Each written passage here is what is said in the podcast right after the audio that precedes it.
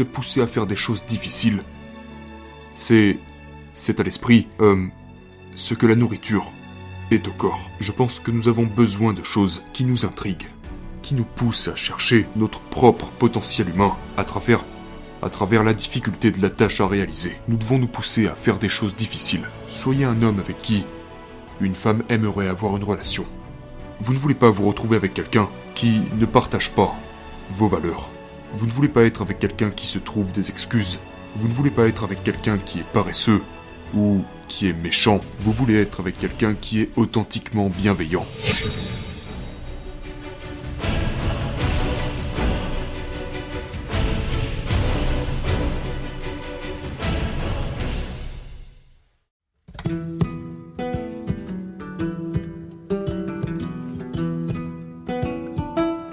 Y a-t-il des conseils que pourriez donner aux gens ou aux jeunes enfants qui vivent une mauvaise situation ou qui ont une vie difficile Trouvez un truc que vous aimez. Essayez de trouver quelque chose que vous aimez vraiment. Essayez de trouver une chose qui vous passionne. N'importe quelle activité. Oui, pour moi au début, c'était le dessin. C'était les illustrations. C'était euh, les bandes dessinées. Je voulais être illustrateur de bandes dessinées. Et donc je suis passé du dessin aux illustrations de BD et puis aux arts martiaux. C'était juste une autre chose qui me passionnait énormément. Et ça a été le véhicule qui m'a sorti de mes problèmes. C'était le moyen que j'ai trouvé de me sortir de ma propre anxiété, mes traumatismes, de mes propres problèmes et insécurités. Trouvez quelque chose que vous appréciez vraiment parce que devenir bon dans les choses que vous appréciez vraiment est extrêmement bénéfique, surtout pour les jeunes. Parce que ça vous montre que, genre, tous les jeunes pensent qu'ils sont des perdants, ou du moins tous les jeunes qui étaient dans une situation similaire à la mienne. Je ne savais pas que je n'étais pas un perdant jusqu'à ce que je commence à gagner, jusqu'à ce que je commence à faire des arts martiaux. Les arts martiaux m'ont appris que je pouvais devenir meilleur. Je n'étais... je n'étais pas vraiment un perdant. J'étais juste quelqu'un qui était dans une mauvaise situation. Mais vous pouvez canaliser toute cette énergie que vous avez en tant que jeune dans quelque chose, puis devenir meilleur à ça. Et puis tout à coup, les gens m'admiraient. Et je me disais, mais c'est fou, je suis donc passé de quelqu'un qui était incroyablement peu sûr de lui, et fondamentalement un perdant, à quelqu'un qui réussit dans ce domaine qui est très dangereux, et dont les autres avaient peur.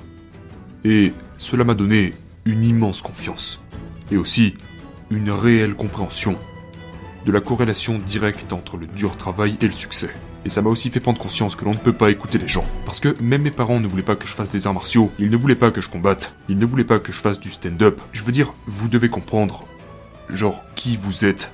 Et puis, même face aux critiques des autres ou, vous savez, au manque de confiance que vous pouvez avoir en vos capacités à réussir, vous y allez quand même, et vous vous rendrez compte plus tard que vous aurez eu raison de le faire. Et puis vous réaliserez que vous pourrez en quelque sorte appliquer cela à d'autres choses de la vie. Vous pouvez appliquer ça aux critiques, vous pouvez appliquer ça avec vos haters sur les réseaux sociaux, vous pouvez appliquer ça à beaucoup de choses. Pensez-vous qu'il est toujours possible de changer des choses quand on est dans la cinquantaine? Oui, si vous êtes vivant, vous pouvez devenir meilleur.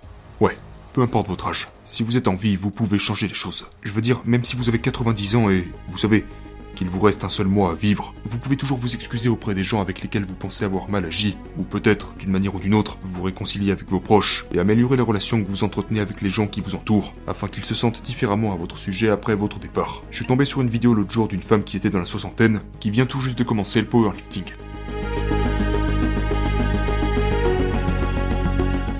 Si vous êtes en vie, vous pouvez progresser à différentes choses. Et je ne pense pas que les gens soient heureux si s'ils n'ont pas d'énigmes et de tâches complexes et de choses qui les intéressent, qu'il s'agisse d'un projet artistique ou qu'il s'agisse d'apprendre quelque chose de complètement nouveau comme le stand-up. Genre, se pousser à faire des choses difficiles. C'est.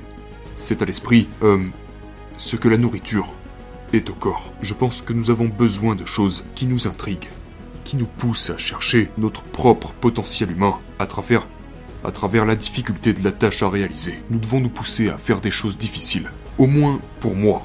Pour moi, je veux dire, je ne peux parler que pour moi parce que je suis je suis la seule vie que j'ai jamais vécue et dont je sois vraiment conscient. Et ma vie est une suite ininterrompue de choses que j'ai eu à faire. Je suis quelqu'un de très heureux et je n'ai jamais connu des périodes où je n'étais pas en train de faire des choses difficiles.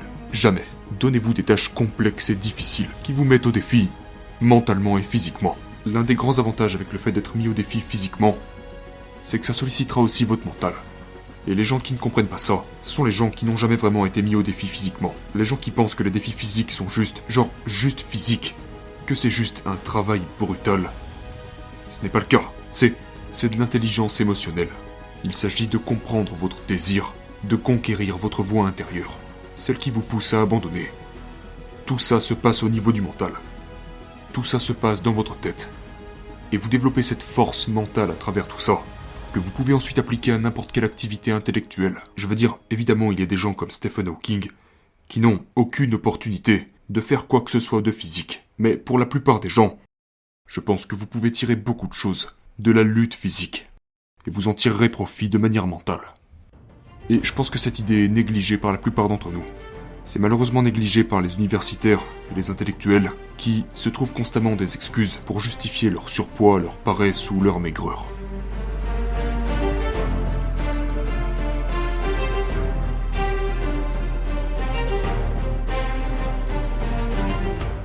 Vous êtes également marié. Votre relation avec votre femme est excellente. Vous avez une super famille. Quels conseils donneriez-vous à des gars comme moi qui sont célibataires et qui n'ont toujours pas trouvé l'âme sœur? Soyez un homme avec qui une femme aimerait avoir une relation. Il y a beaucoup de gens qui recherchent une excellente relation, qui cherchent une super femme ou un super gars. Mais dis-moi, pourquoi cette femme ou ce gars aimerait avoir une relation avec toi? Vous savez, peut-être que vous êtes coléreux, peut-être que vous êtes facilement jaloux, ou peut-être que Peut-être que vous êtes un menteur, ou vous savez, peut-être que vous êtes cruel. Peut-être que vous n'avez aucun sens de l'humour. Peut-être que vous manquez de gentillesse. Genre, qu'est-ce qui se passe chez vous? Genre, qu'est-ce qui ne va pas chez vous qui pourrait déranger les gens, qui repousserait les gens Corrigez ça? Cela dit, c'est une autre chose, mais il faut aussi trouver la bonne personne. Il y a beaucoup de gens qui, qui se contentent uniquement du sexe qui regardent uniquement le physique, et donc ils choisissent la mauvaise personne. Genre, il y a des gens sexy et agréables. Il y en a, mais il y a aussi des gens sexy et vicieux. Sexy ne veut pas toujours dire plaisant. Souvenez-vous de ça. Vous pouvez aussi être déçu par une symétrie parfaite.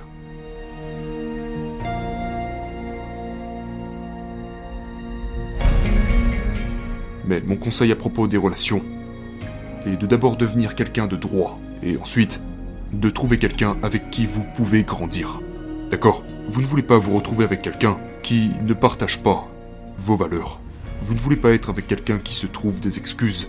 Vous ne voulez pas être avec quelqu'un qui est paresseux ou qui est méchant. Vous voulez être avec quelqu'un qui est authentiquement bienveillant. Vous pouvez trouver ces personnes. Elles existent. Et quand vous trouvez ces personnes, votre vie est meilleure.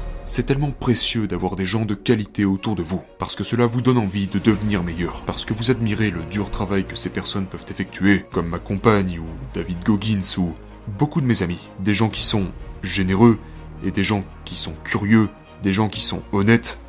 Ces gens vous inspirent à faire de même, et tout cela est inestimable. C'est l'une des choses les plus précieuses.